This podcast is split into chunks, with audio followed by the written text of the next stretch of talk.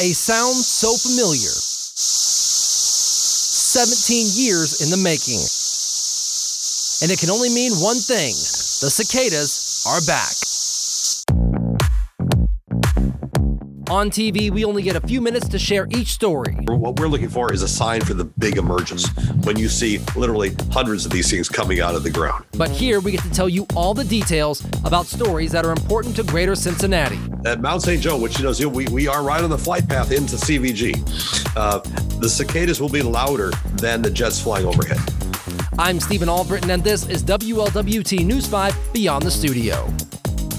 Today on the pod, in a matter of weeks, billions of cicadas will rise from the ground and take over the Midwest, with Greater Cincinnati right in the heart of their arrival. We're talking with Mount St. Joseph's professor, Dr. Gene Kritsky, about what to expect with their arrival, the biblical past of these insects, and how you can get involved with new discoveries in these 17 year wonders.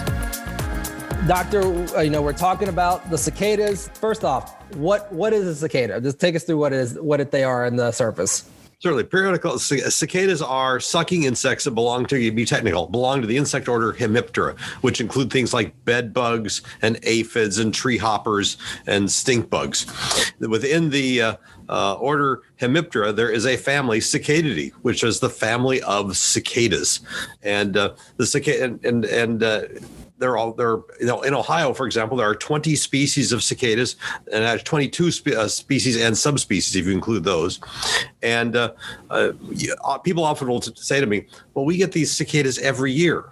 Well, those are the non-periodical cicadas, the annual cicadas that come out in July through October, and they're a little bigger and they're green and black and brown, and they've got a sort of flat face. Not the periodical cicadas that come out much earlier in the year, but once every 17 years so why is that? Why why Brood X? Why why is this group unique for the 17 years? Well, what's uh, and and, and it, Brood X is actually Brood 10. It's a Roman numeral, uh, and although I will admit, uh, uh Brood X sounds sexier.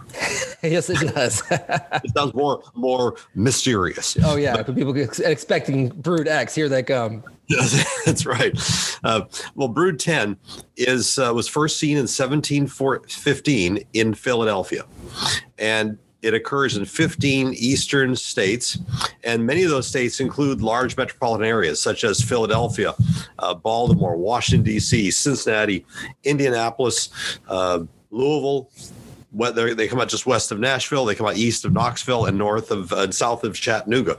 So there's a lot of metropolitan areas involved, and especially in the uh, late 18th and 19th centuries, there were a lot of entomologists in Baltimore and in the Baltimore Washington area, and because of that, a lot of what we know about periodical cicadas comes from Brood 10. And so we have a lot of background data. Uh, we have uh, maps that go back to the uh, good maps that go back to 1902 for the entire country, outstanding state maps that go back to the 1880s. Uh, for example, in Ohio here, we've known about Brood 10 since 1817. And so, because of that long-standing history, but mostly because a lot of the scientists who were living in these metropolitan areas took notice and wrote about it and recorded it. And uh, if they weren't scientists, there were newspapers in these areas that would take people's comments and say, the locusts are here. They used to be called locusts in the uh, uh, 17th and 18th centuries. And uh, they would get all all distressed about uh, uh, these these locusts, and newspapers report them. some of the, the research I've been doing for 45 years now is mining historical records going back into the going to the libraries and one of the great things that's happened in the last few years is the library of congress has put out a a, web, a, a, a search engine called chronicling america in which they've been digitizing newspapers from the late 1700s to 1963 and you can type in there cicadas. You might not find anything. Type in locust and you find hundreds of articles. And so it's a matter of knowing the terms, knowing what years you should be looking for, uh, and uh, uh, what cities might have them that have big newspapers. And, and so it's it's like really it's it's for me it's fun to find a new record that I hadn't seen before. Yeah, and it's interesting to bring that up. You know, if you know they see these swarms of unknown bugs that they would have that biblical tie to them, thinking that this might be a locust swarm coming. That's really interesting.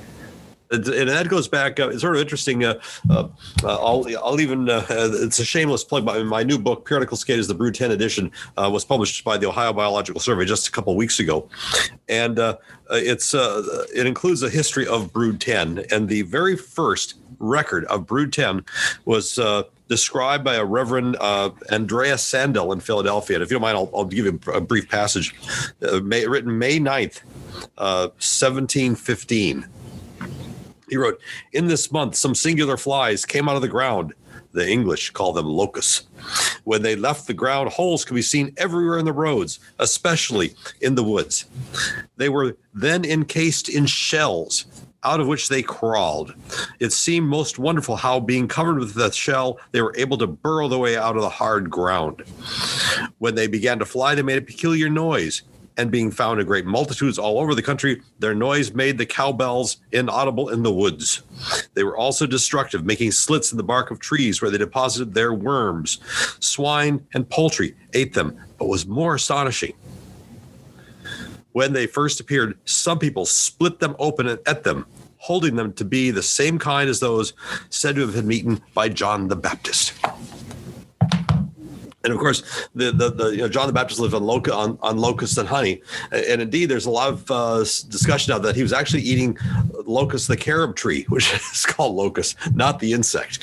so uh, it has to do with uh, misinterpretation of uh, of uh, the the original Latin and Greek, and then try and then Tyndale's Bible and what have you. And uh, so we may have the, that may be an incorrect assumption, but that led to people eating locusts. But also, it talks in Micah how there are these these insects that make a loud call. These things from the call. They, there's a, a, passage in Revelation where they come from depths in the ground. These things come out of the ground. They've got to be locusts. It seems like. Wow, it's, it's fascinating how it all can kind of uh, tie together over hundreds and hundreds of years. That's really, really interesting. So, uh, back to uh, the insect specifically, you know, take us through the life cycle because we're sitting here on uh, March 17th. We're, you know, call it about five, six weeks away from probably possibly seeing these. So, what's the life cycle of these cicadas what can people expect there? Sure. What we're going to be seeing is the adult stage of the periodical cicadas. And uh, to take people through the whole process, we should start looking for signs. I call them cicada signs. It's almost like a whaling ship. Ah, oh, there be whales here. They see the, the, the plume of, uh, of water going on.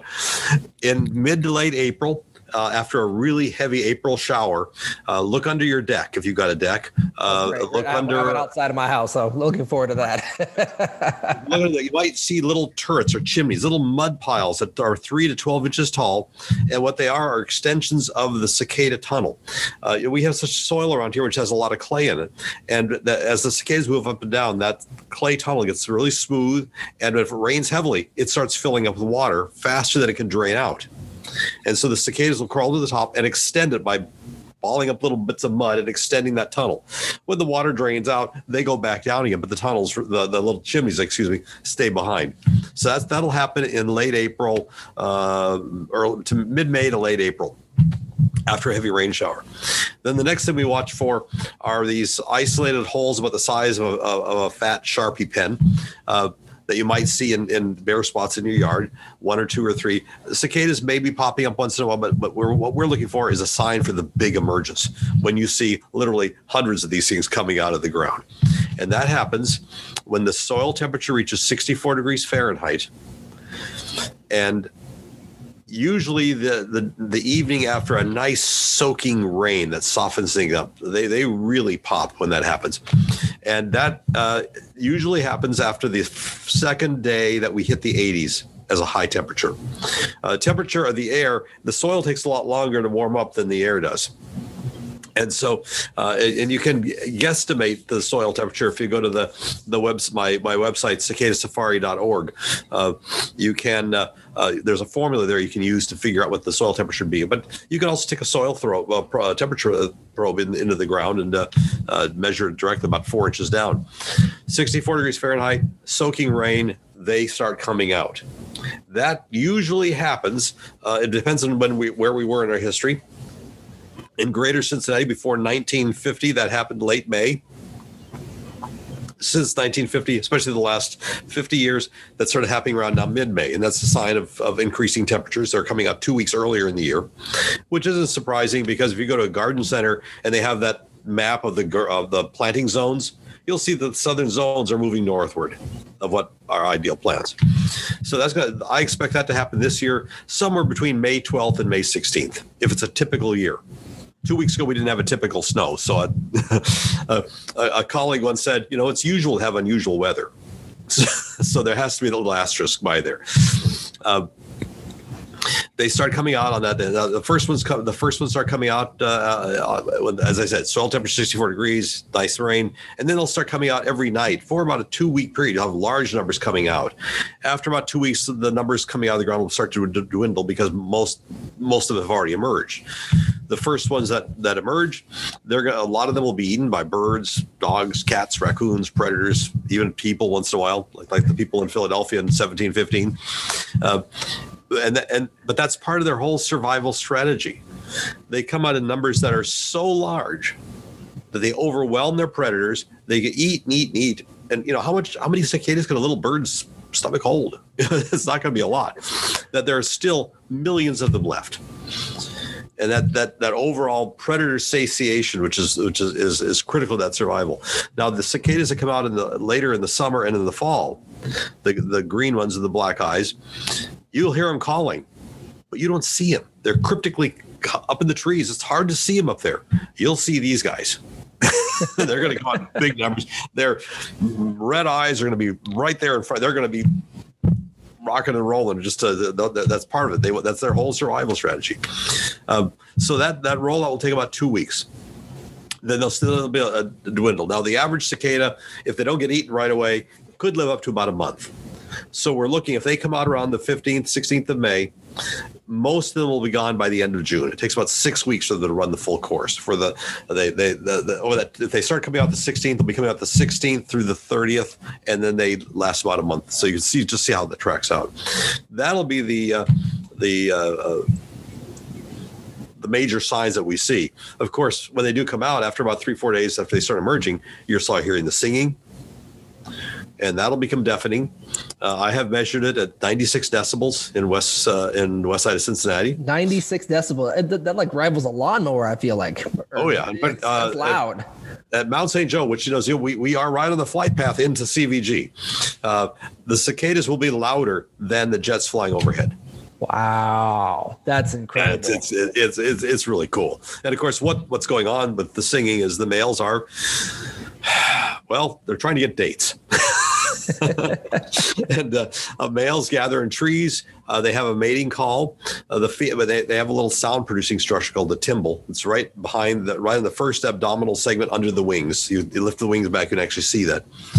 And uh, they, they they have a call, and a lot of males gather in one tree. And if you remember the emergence from before, the loudness will get really loud, and then it sort of softens a little bit. They get it sort of like undulates in the in the intensity. Uh, that's because if a male sings and he's not been successful at tra- attracting the attention of a female, he'll get tired of that and he'll fly to another branch or another tree. Uh, if the female does respond to the male, she doesn't respond by singing. She does not have an apparatus to sing. What she does is flick her wings and the male will hear that turns looks at her he'll sing again if she flicks they get closer and and and another variation of the mating call occurs and then they eventually mate uh, uh, following that process. While they're mating in the trees, uh, other males will be singing all around and what have you. There's a lot of competition for this. Sometimes a male will compete with another male by singing, and, and the female responds in the mating call at a particular moment, and a second male will start singing just before that moment occurs in the first male song, so that the female doesn't know which male to respond to. and so it's uh, it, it's very similar to a. a, a I, I've never been to one, but I, I hear it's very similar to a singles bar. okay, so we're gonna have a, a what six, a 15 state singles bar uh, filled with these cicadas. all right, just just what we all want to hear. Uh, so uh, you know, you, you kind of touched on the sound. It's gonna be loud. It's kind of what people remember. You know, lot, some people um, they may not they may have forgotten, and they need a reminder. The interaction with humans with these cicadas, they are harmless. They are harmless. They don't bite. They don't sting. Uh, they're fascinating individuals. Uh, uh, there's a lot of things you can do with your kids with them. Uh, again, cicadasafari.org. We've got activities, things like cicadas. They can color, fold an origami cicada. How you can study the uh, the the tunnels and things like that. In, in, interview your grandparents about the cicada emergences they've seen. There's a lot of stuff that's kind of fun. These are bugs of history. They are generational events. They occur once every 17 years. And if if, if uh, have you experienced a cicada emergence? Yes, I went to Ball State University. So what? 04 was when they were last out. That was very good. That was Brood 10. Yeah, I, I remember so, seeing them. David Letterman's old alma mater. Yes, sir. Excellent. Uh, well, uh, you were in college then, I take it, mm-hmm. at yes. that time. All right. Yes, so did you see one ever see one before that when you were a little kid? I remember vaguely way back when. I remember going to a park when, uh, gosh, probably. But you, where'd you where'd you live at the time? Uh, around Indianapolis. Okay, it would have been 1987. Oh, so I was two then. So I don't two remember then. that one. and if, if, if, you were two, then it, it wasn't. There was Brood 14 that came out. That would have been in uh, 1991. You'd have been uh, six. Okay, so yeah, that's that's probably what I remember then because I was only two in '87. So, I, but I remember I remember going to a park and co- with some friends of mine and collecting massive amounts of shells. And you know, I'm you know four, five, six, whatever it might be, and not knowing what these bugs were. I just remember seeing these little brown you know broken open shells spread all they're over. They're really cool, aren't they? Yes. you can collect them; they're free. That's what we did. That's exactly what we did. oh, excellent, great. Yeah, there's a lot of there's a lot of information in shells uh, that uh, it's uh, that, that, that you can find. You can sex them, and there are three species of periodical cicadas that will all emerge at the same time, and you can tell the large species from the, the smaller the two smaller species very easily by just sort of lining them up and, and separated by size, and you'll get an idea about uh, what's the more you know what's the the species ratio. One species uh, is relatively rare compared to the other one. You might see it maybe 5 10% of the time, but you can get an overall as to which uh, idea of which is the dominant species by looking at the shells. If you start collecting the shells the very first day they start emerging, they're almost all going to be males. And then after about a week, you'll get more and more females over the course of the next week. Wow, so there's a lot of eh, for parents who need to know this. There's science fair projects in there. Go out and collect shells. Keep them by date. When the science fairs come around in the spring, you're you're golden. that's, that's great. Uh, uh, Dr. Gene Kritsky joining us on the Beyond the Studio podcast. Uh, so I, I, can really hear the excitement in your voice for you know what's to come. I mean, yeah, every, every 17 years, you know, this brood, uh, brood 10, brood X comes out. So it's kind of you know wrap, wrap this up for us you know there's excitement in this there's uh, science to this and it's just something that people can you know not fear it you know, it might be annoying at times, but at some point you kind of have to embrace what's going on with the ecosystem in our own backyards. That's right. What what I what what they can do is also help me with my research.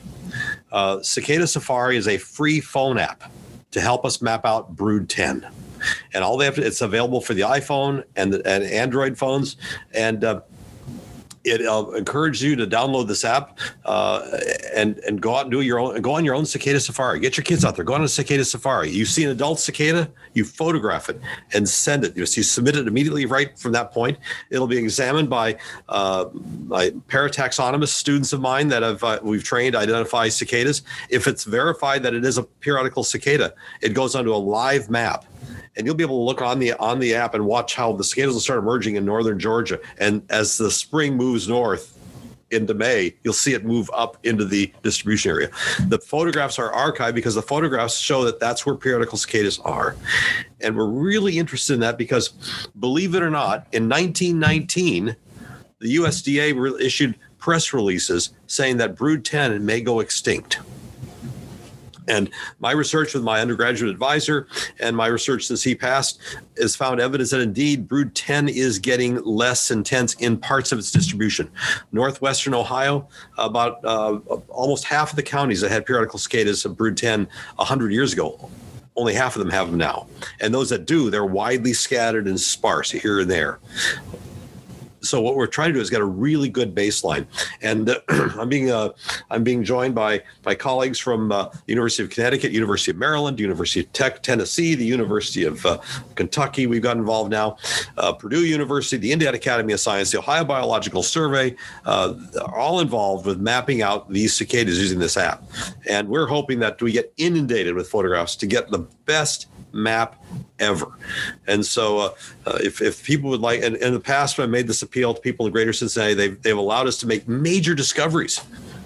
For example, in uh, 2001, it was a, an email from a, a, a, somebody from Greater Cincinnati that led to the discovery of a 13 year brood in Southwest Ohio, a brood that had been not even recognized for well over a century. And it was because I think of my friends here in Greater Cincinnati as part of my lab team, and uh, uh, the, the we need a lot of boots on the ground. And with this with this free app, uh, we're able to make we've already made several major discoveries just with Brood 9 last year in this app. So uh, going forward, it would be great. The, the app has information about cicada biology, how to identify them, uh, what to look for, how to submit, comparing the distributions uh, as it occurs in real time. Uh, basically, as you look forward to the Brood 10's emergence, participate in it, help us map it, monitor it, follow the entire process. Yeah, and like you said, there's science for you know months and science experiments, science projects we can do. Dr. Gene Kritsky, author of periodical cicadas, Brood X edition. Also go to uh, cicadasafari.org where you can find all this information and I'm sure links to your book as well. Uh, doctor, mm-hmm. thank you so much for taking time for us on the Beyond the Studio podcast. We really do appreciate it. It's been a pleasure. A link to the website to get involved in this year's Cicada Safari and all things Brood X can be found down in the show notes. If you like this podcast, be sure to subscribe, rate, and review. This has been WLWT News 5 Beyond the Studio. I'm Stephen Albritton. Thanks for listening. We've all seen it that check engine light in our car. Do I check it now? Check it later? Can I keep driving? That one light doesn't tell you what you need to know. And if you get your weather from a symbol on your phone, you're not getting the full story. WLWT Weather has the only certified most accurate forecast in Cincinnati. It's where you get the difference making details. You'll know exactly what to expect and when, so you can plan your day. WLWT Weather, Cincinnati's certified most accurate forecast.